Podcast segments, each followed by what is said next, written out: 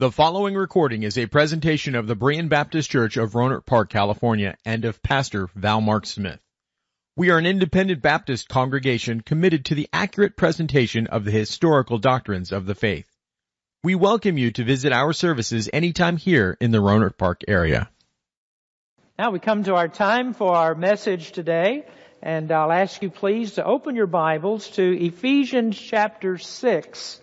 This is our 14th week in this powerful section of God's Word, and it's powerful because it tells us how we can be strengthened in our efforts to live the Christian life.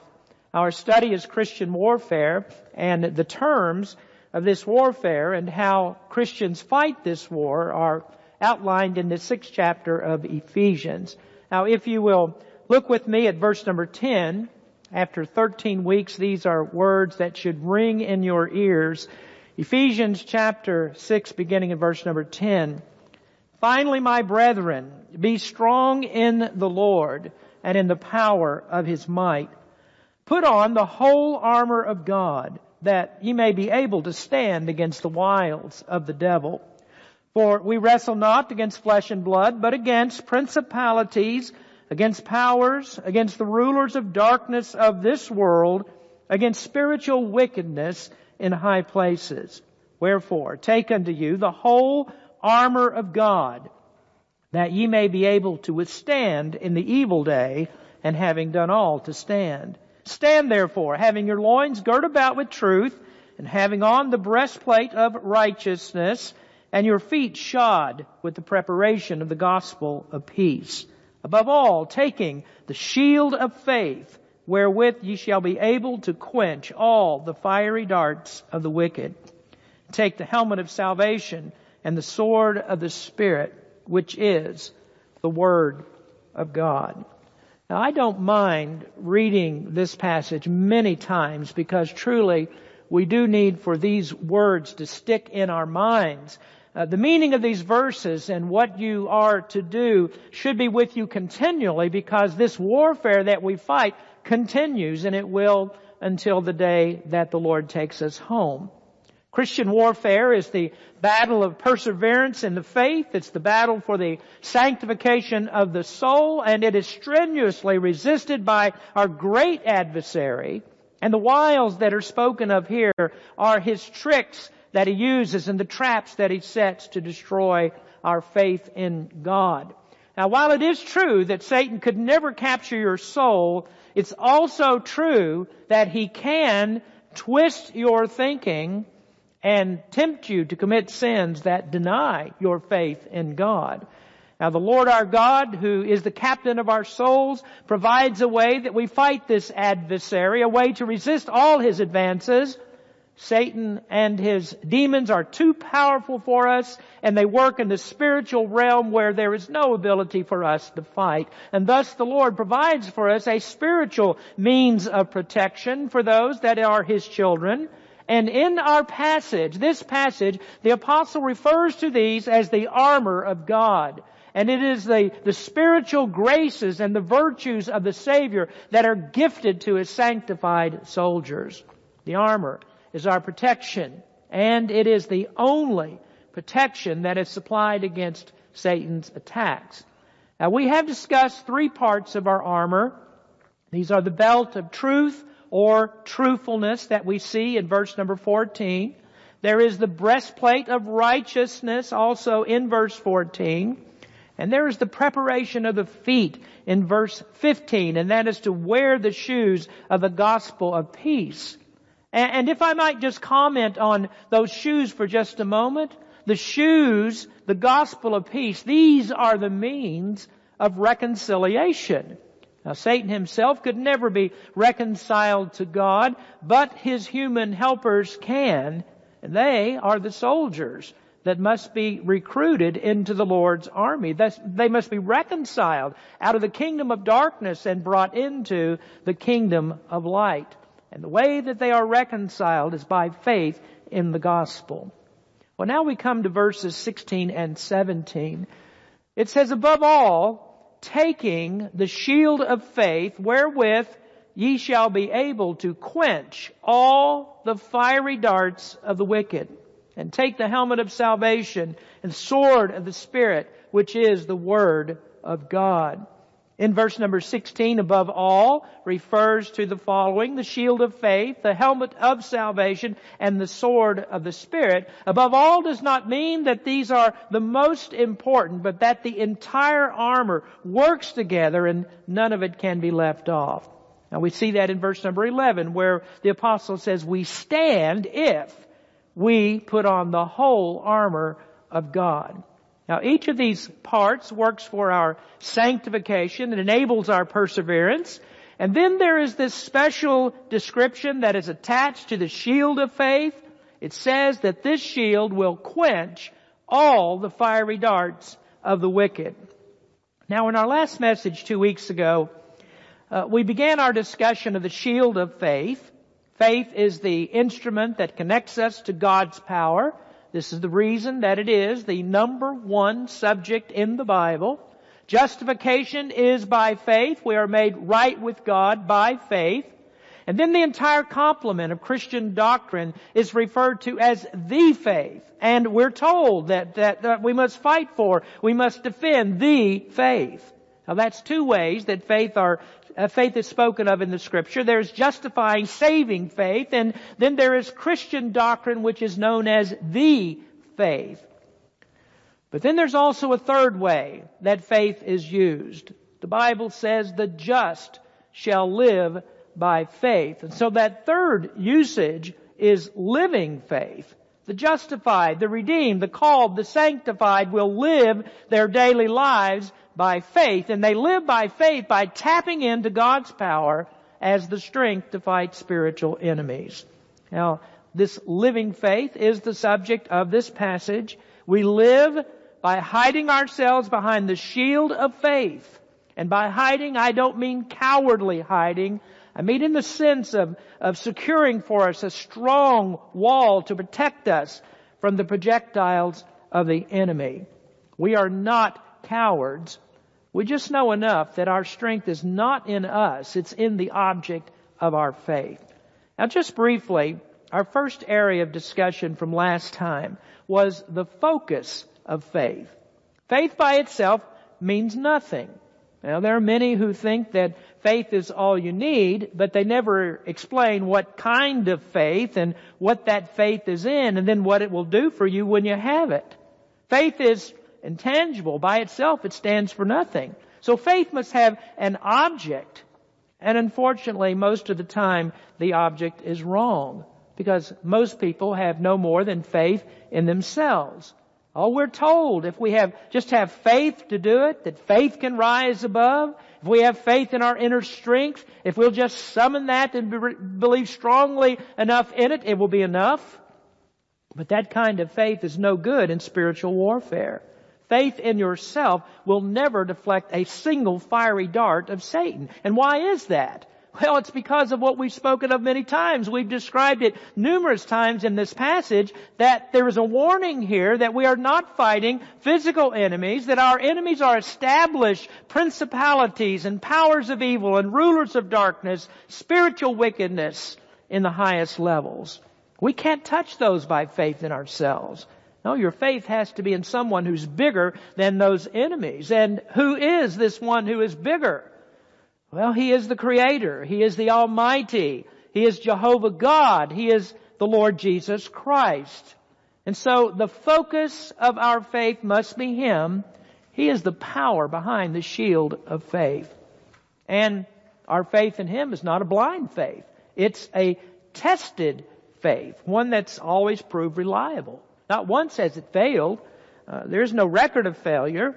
And never has God abandoned His people when they fully trusted in His arm to save them.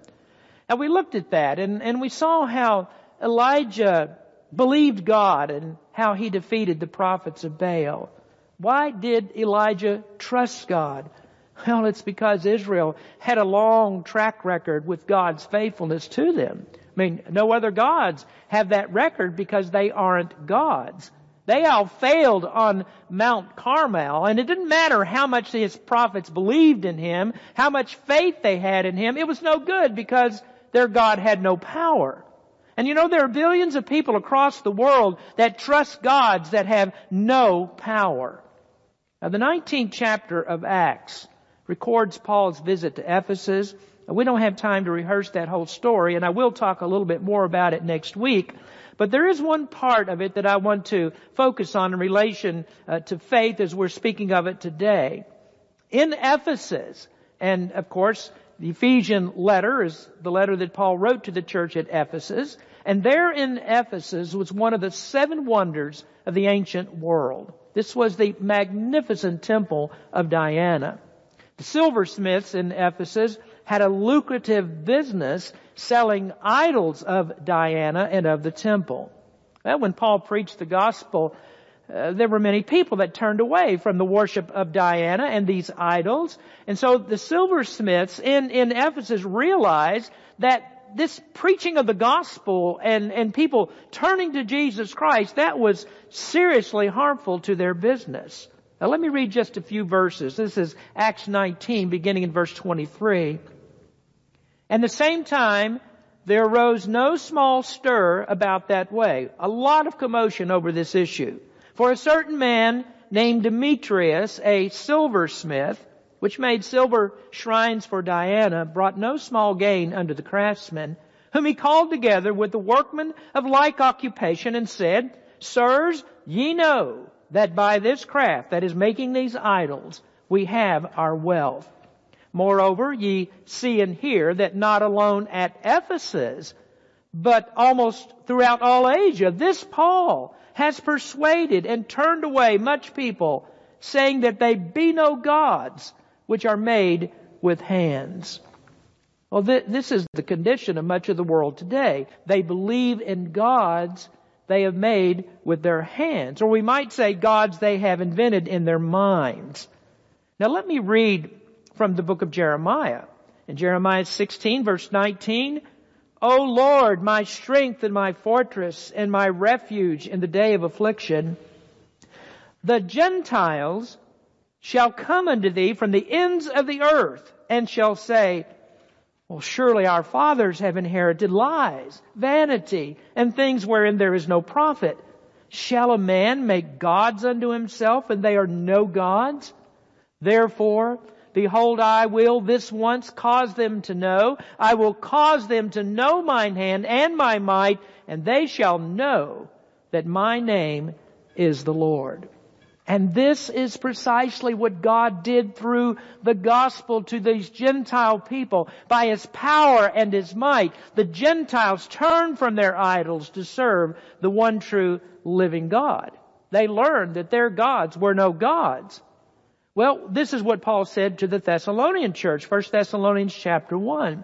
For from you sounded out the word of the Lord, not only in Macedonia and Achaia, but also in every place. Your faith to Godward is spread abroad, so that we need not to speak anything. For they themselves show of us what manner of entering in we had unto you, and how ye turned to God from idols to serve the living and true God, and to wait for His Son from heaven, whom He raised from the dead, even Jesus, which delivered us from the wrath to come. And so this was going on all across uh, Asia there, that Paul was preaching the gospel. People were turning from their idols to the one true living God. And do you know the major proof that is put forward to demonstrate the power of God?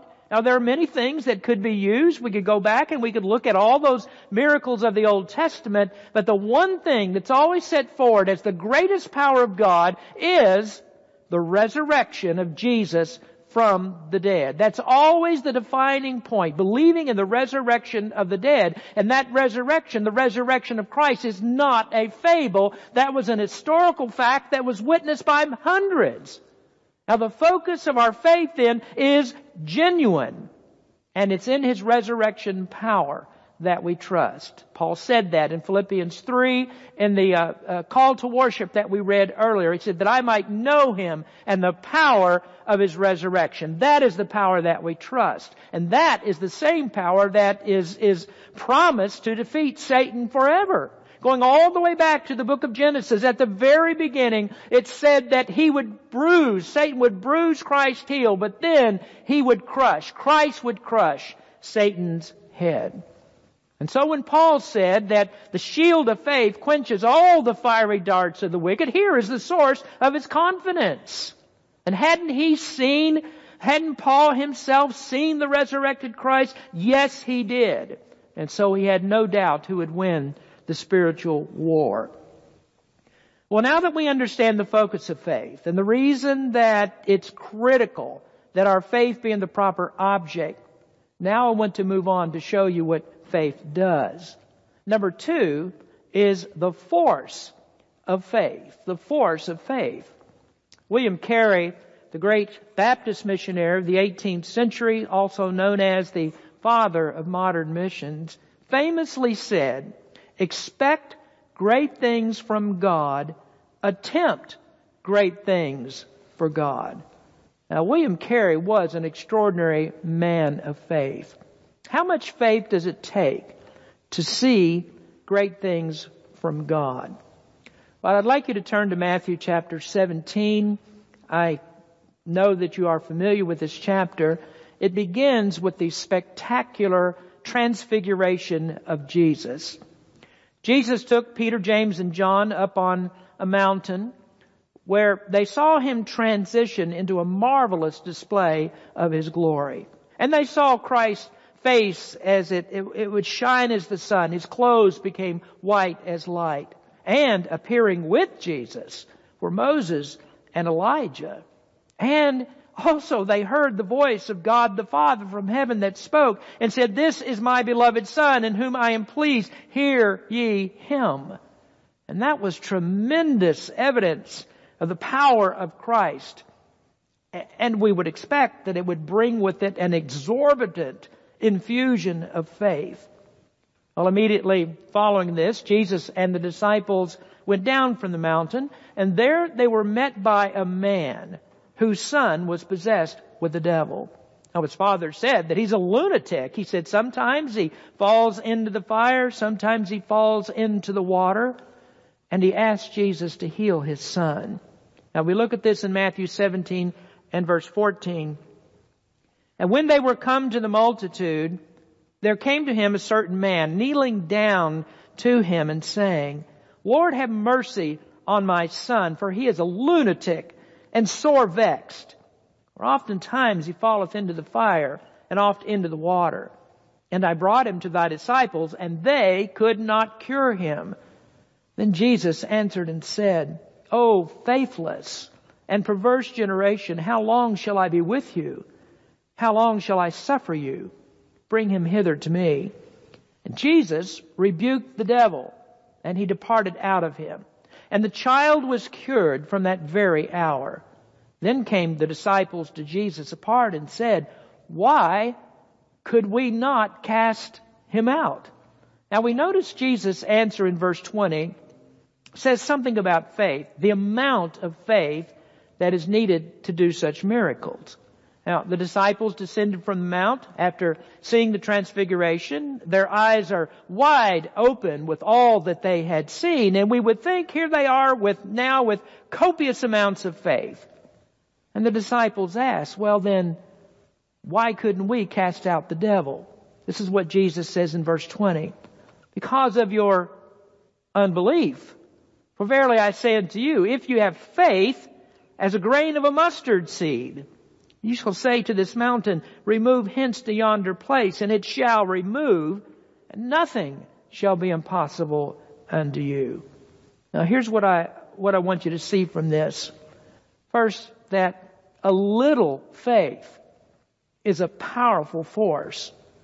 Now most are just totally confused about the meaning of Jesus' answer. They want to quantify faith by interpreting this well, you really don't need to believe much. You just need to have a little bit of faith. But that is not what he meant. Now here he's talking about a living faith. In a mustard seed, there is life. Now a mustard seed may indeed be the smallest of seeds, or comparatively speaking, yet packed within that little mustard seed, mustard seed is the force of life that grows into a large, vibrant plant. And it's the life that's within the seed that causes that mustard seed to grow into a tree that the birds come and lodge in the branches, roost in the branches of that tree. Well, the issue with the disciples was a mixture of faith. Now, at times they, they did cast out devils and they healed diseases, but this time they couldn't.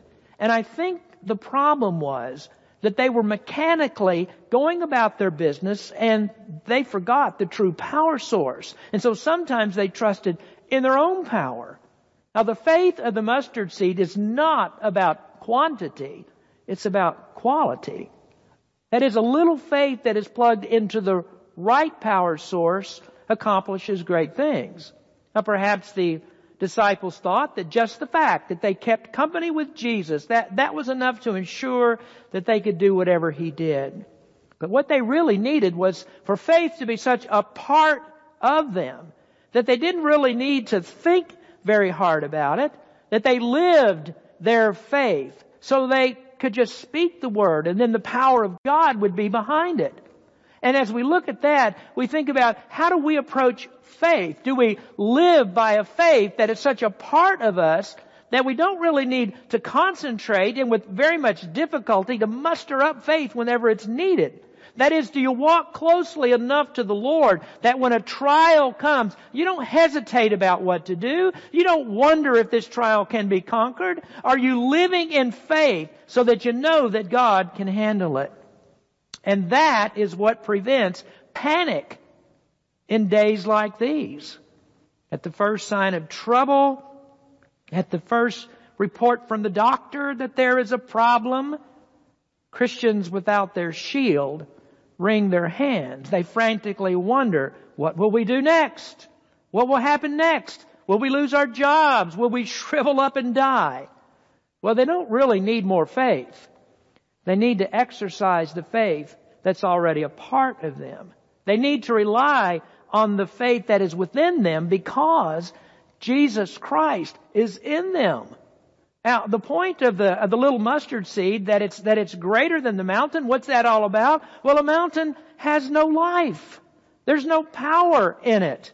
It's just a massive rock of dirt that, that, and dirt that looks big. But when you have the life of Jesus in you, just the grain of the mustard seed, that is more powerful than any force that is against you. Now the point is that there's not a, a, an amount of faith that if you store it up, you could move Mount St. Helena over into Bodega Bay. Now this is hyperbole that's used to make the point that God's power is enough and there is no force that overcomes it.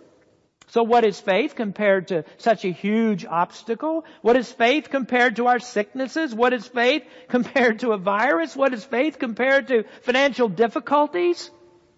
Well, if that faith is in Christ, all problems fall at His feet.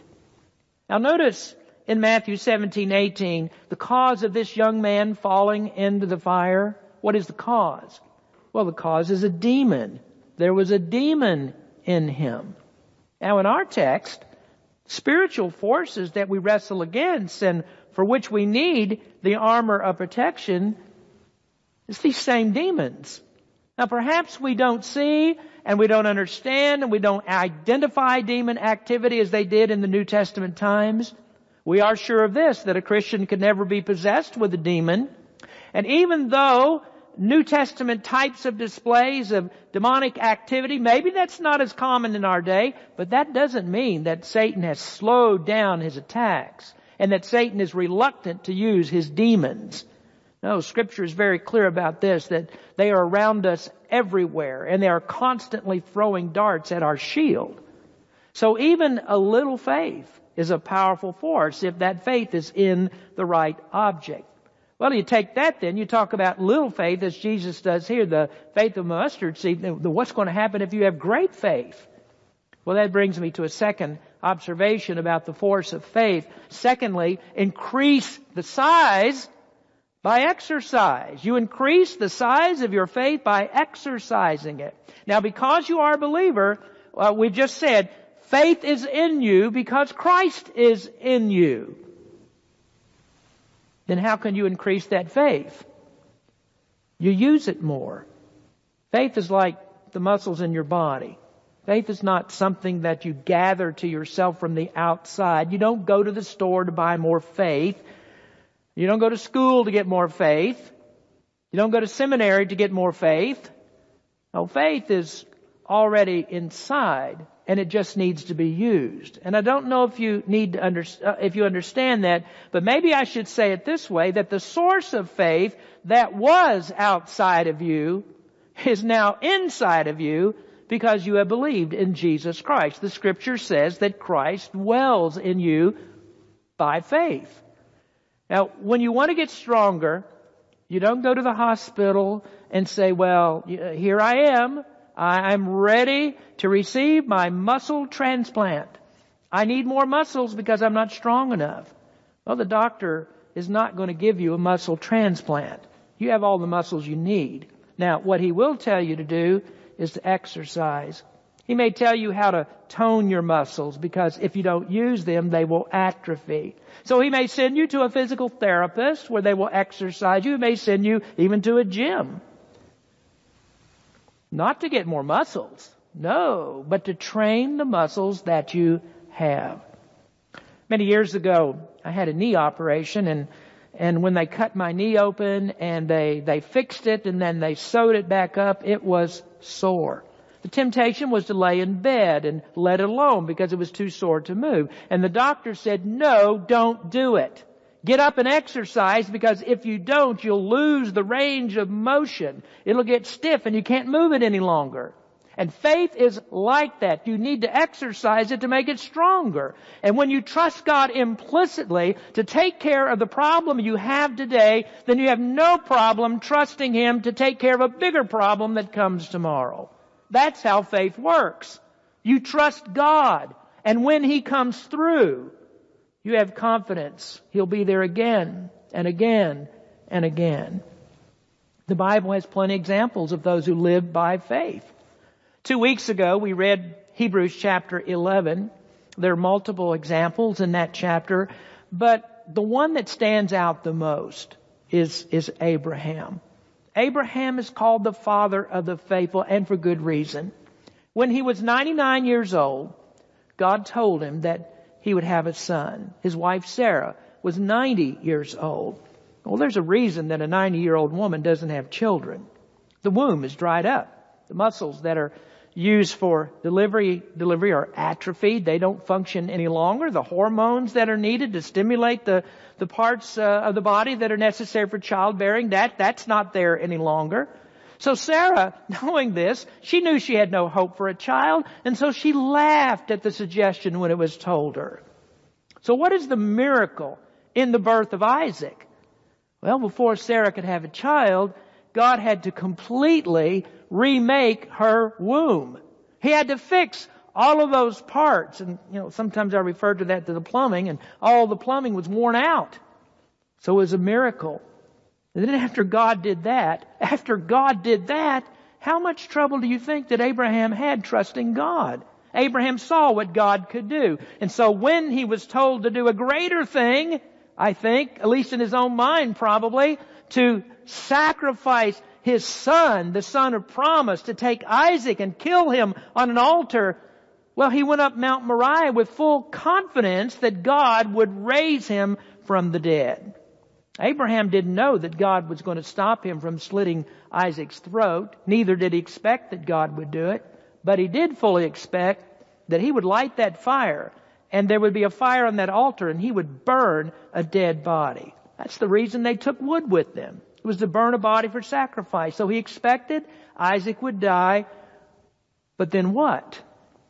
Be brought back to life. Now Abraham was fully prepared to make that sacrifice, and yet before he went up that mountain, he told his servants to stay behind, and he said, I and the lad We'll go yonder and worship and we will come to you again.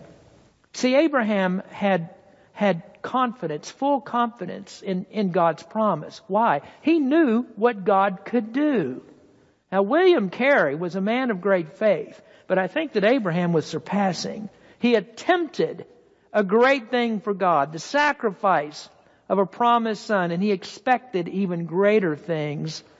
God gave life from an impossible womb, and he believed that God could give life again by raising Isaac from the dead.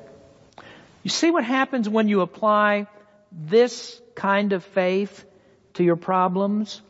You increase the size of it by exercising it. Nothing is too hard for God, and you know that. You know it because you trusted Him in the past, and you know He'll always be there in the future. That's the force of faith. And this is the reason that Paul says, take the shield of faith, and it will quench all the fiery darts of the wicked. Nothing penetrates when you have full confidence in God. Well, thus far, this is wonderful news. Oh, it's tremendous news for the people of God. We have the focus of our faith.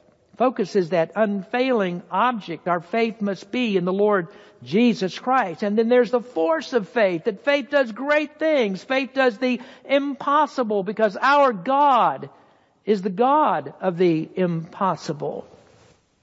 But that's not all that we need to focus on because there is a warning that goes along with faith. When faith is improper, there is the failure of faith. Now that may seem impossible that I would make this assertion after all that I've said. How does faith fail? Well, we know that none of us has a perfect faith, we, and we know that salvation comes to us with an imperfect faith. Now I certainly would never mean that faith that is properly exercised could fail. It can't fail because faith is not the thing that does anything. It's object. It's the object of faith that's always good, that, that does what we expect. And this is the reason that we can be saved with an imperfect faith. None of us get saved because we have, we have perfect knowledge of God's Word. No, we're saved because the object of our faith is perfect. And that's just the basics of what it means to be justified by faith in faith alone, in Christ alone. If the object is Christ, it never fails. Faith only fails when that focus is off. So let me give you some uh, two observations about failing faith. The first is that we fail when we justify sin. In the last part of verse 16, Paul speaks of the fiery darts of the wicked. Now that, those fiery darts, that's an allusion to flaming arrows that were used in warfare in Paul's day. The tip of an arrow would be wrapped in cloth, dipped in pitch, and then set on fire. And then when that arrow landed, the impact would cause that pitch to spray, and the fire would burn for several feet around the arrow. And Paul likened that to the temptations that, that Satan hurls at us. And he said, this shield of faith deflects all of those flaming arrows. Well, when does an arrow get through? An arrow gets through when the shield of faith is not in place. A shield out of place is Satan's attempt to get you to distrust God. Uh, we, have discussed this, this point several times before in our study that the root of all sin is our propensity not to trust God. When we accept temptation and we act on it, it becomes sin, and then we find ourselves defending ourselves, not against Satan, but against God. How do we do that? Well, we offer excuses. We try to justify our sin. Adam did this in the Garden of Eden. When he failed, he put up a shield of defense against God. And he said, it was the woman that you gave me. God, God, it's your fault. It's your fault for giving her to me. And when Adam said that, he, he impugned God's character. And what he was doing was trying to justify his sin. It's God's fault, not mine. All justification of sin exalts Satan above God. It says Satan is right and God is wrong. It implies that it's not right for God to demand high standards And so when we fall into sin, it's because we don't act in faith. I mean, the scripture says whatever is not of faith is sin. Sin is when we trust Satan, not God.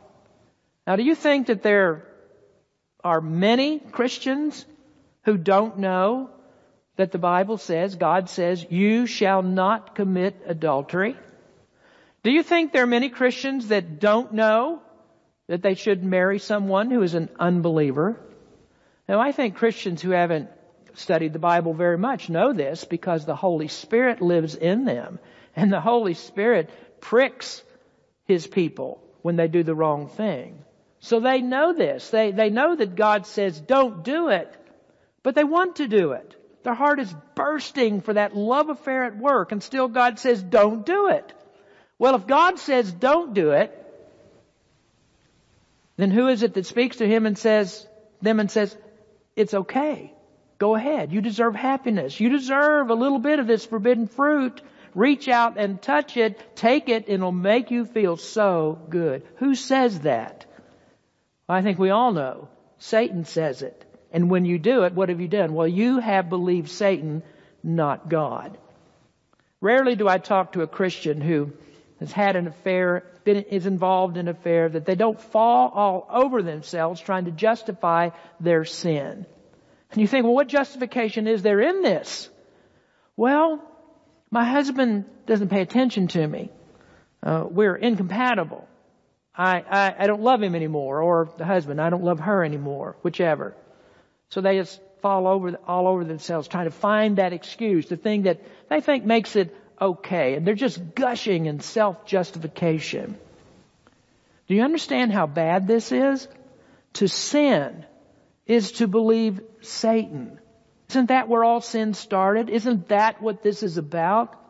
You believe Satan that you will be better off and you will be happier if you pluck that fruit. And that's all that it is. And perhaps some of you don't get it that to believe Satan is to call God a liar. And who is the Christian, the true Christian that can go day after day calling God a liar? And I don't mean just in, in, in, in, in affairs and all those kinds of things. I mean the person who goes day after day, just day after day, sinning and defying God and calling him a liar. How is that person born of God? God's people won't do it. Oh, but then they try to justify self again. And they say, no, no, I would never call God a liar. I would never do that. But God said, if you sin and you obey Satan, you call him a liar. But then you said you're not calling God a liar, which is to call God a liar, because he just said it. Now be aware of this. There is no excuse for any sin. God's standards are high. And the fact that we are fallen creatures does not negate our responsibility to act righteously and not to sin. God demands that. He demands it. Even though in ourselves we can't fulfill it. So how can we fulfill it? Only by acting in faith. Faith is the only thing that bridges our failures.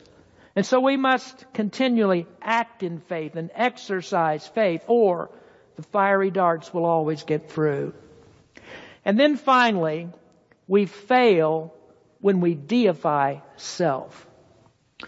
When you're self-sufficient, you're saying, I don't need you, God. I can do this on my own. My abilities are enough. And this is the same as saying, I trust myself to do what only God can do. That's the definition of deifying self. It's a contradictory faith to say, well, I trust God for my salvation, but I trust me to live it. The just shall live by faith. Well, what is that faith? Again, it's in the object of faith. We don't trust ourselves for this. We trust Him. But unfortunately, this is where most Christians and most churches live. They live by deifying themselves and their, their self, themselves and their ability. Now I've just described that in individuals, but churches can be guilty of this too. And this is when the church leans on programs and gimmicks to do God's work. This is when the church says, you know, the preaching of the gospel, that doesn't work anymore. The gospel by itself, that's no longer enough to reach today's world. And they say, we have a better plan than God's, and we must do what God's Word fails to do. This was a problem a long time ago. It was a problem in the Corinthian church. They were dependent on their worldly wisdom. Read 1 Corinthians, the first part of that. They thought they were smarter than Paul, smarter than God's apostle, smarter than God's preacher, smarter than the one that God sent to them. They had a better idea. And the result, if you go on reading 1 Corinthians, is nothing but confusion and chaos. And the truth is that the greatest philosophers of the time, they had never led anyone to the true God. Greece and Rome had the, the greatest orators, they had the best thinkers, they had the best philosophers, but they were awash in a sea of immorality and polytheism. Acts 17, that's enough to summarize the, the lack of satisfaction in Greek and Roman philosophy. On Mars Hill, you can read this, they were constantly listening to the next greatest thing. They were always listening to someone tell some new thing. Why did they do it? Because they weren't satisfied. They weren't satisfied in what they had. They were restless because there is no peace in vain philosophy. That never works. And yet there are churches that do the same. They abandon God's method for new ideas. Oh, you just think back on some of the things you can remember. Think about how much, how much the, how much did the purpose-driven church and the purpose-driven life do for Christ? Where's, where's the great movement today? How much did that movie, The Passion of the Christ, do for Christianity when they said that's the greatest tool of evangelism the world has ever seen? How much did that old Promise Keepers movement accomplish that's now dead and gone? Where's the emergent church today? They said, this is the answer to bring people to God. But all those methods are gone and they left leaving no lasting impact. Those methods are failure to trust God. And the more churches do it, the further they get away from God. And so the result of these man-made idols is the practically impossible quest to find a church that focuses on preaching the Word and building the church through the Word. It's a failure of faith. So what then must we do? Well, we must continue to fight against the one who's behind every attack. We don't take sides with him. We don't join him. We don't believe him. And we must never forget that we're powerless against him without every piece of this armor in place. And we must do what Spurgeon said. Put up this shield of faith as a defense for our defense. Why? Because the Bible simply says, but without faith it is impossible to please him, for he that cometh to God must believe that he is, and that he is the rewarder of them that diligently seek him. Faith is full dependence and confidence in God. There is no other faith that is Christian than this. There is no living faith that is Christian but this. Full confidence, full dependence on God. W.A. Criswell outlined Hebrews 11 this way. Faith is certain of God's promises. Faith is confident of God's power. Faith perceives the divine design Faith acts on God's promises. Faith esteems Christ above all. Faith overcomes tremendous odds. If you understand faith this way, then you have the shield of faith in place.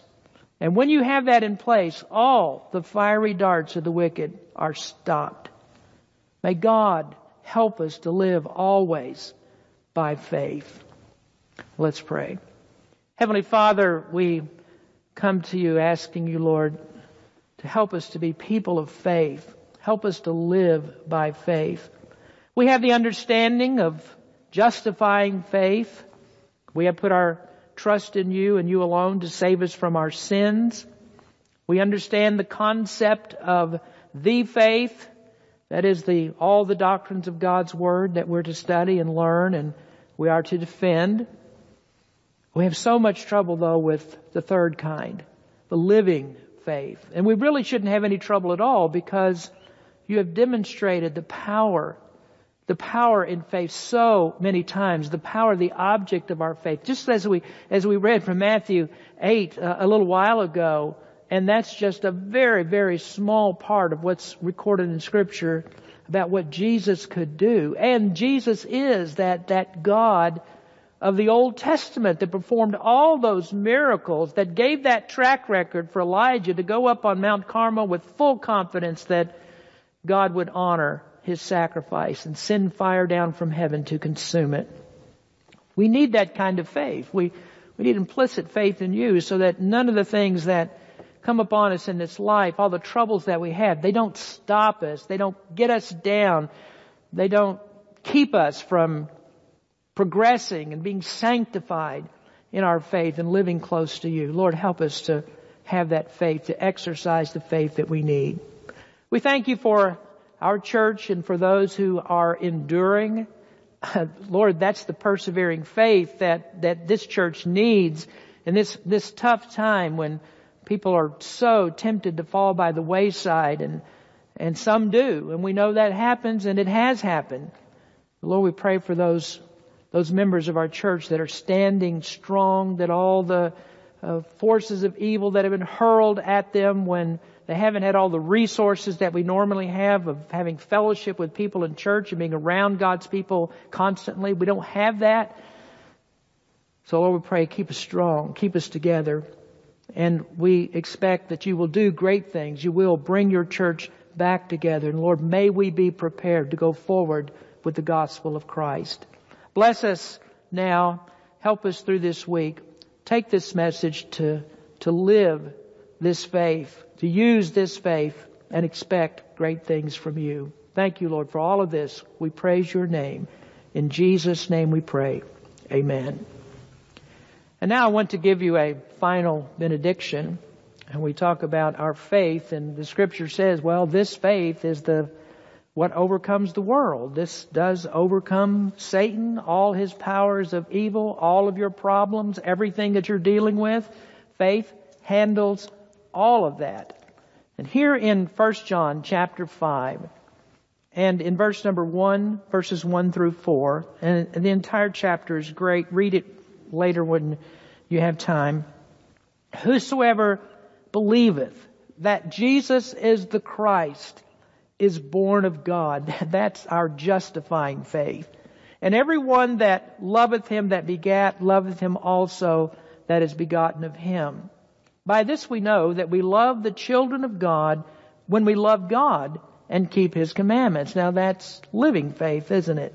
For this is the love of God that we keep His commandments and His commandments are not grievous. And now verse four, for whatsoever is born of God, that is every person who has trusted Jesus Christ as Savior, what happens to them? They overcome the world. For whatsoever is born of God overcometh the world, and this is the victory that overcometh the world, even our faith. Go with God this week. Go with God. Live by faith. And we'll see you next time. Thank you for listening to this presentation of the Berean Baptist Church of Rohnert Park, California. If you would like further information about our church, please feel free to call us at area code 707-584-7275 or write to us at Berean Baptist Church, 6298 Country Club Drive, Rohnert Park, California, 94928. Additionally, you may visit us online at www.bbaptist.org.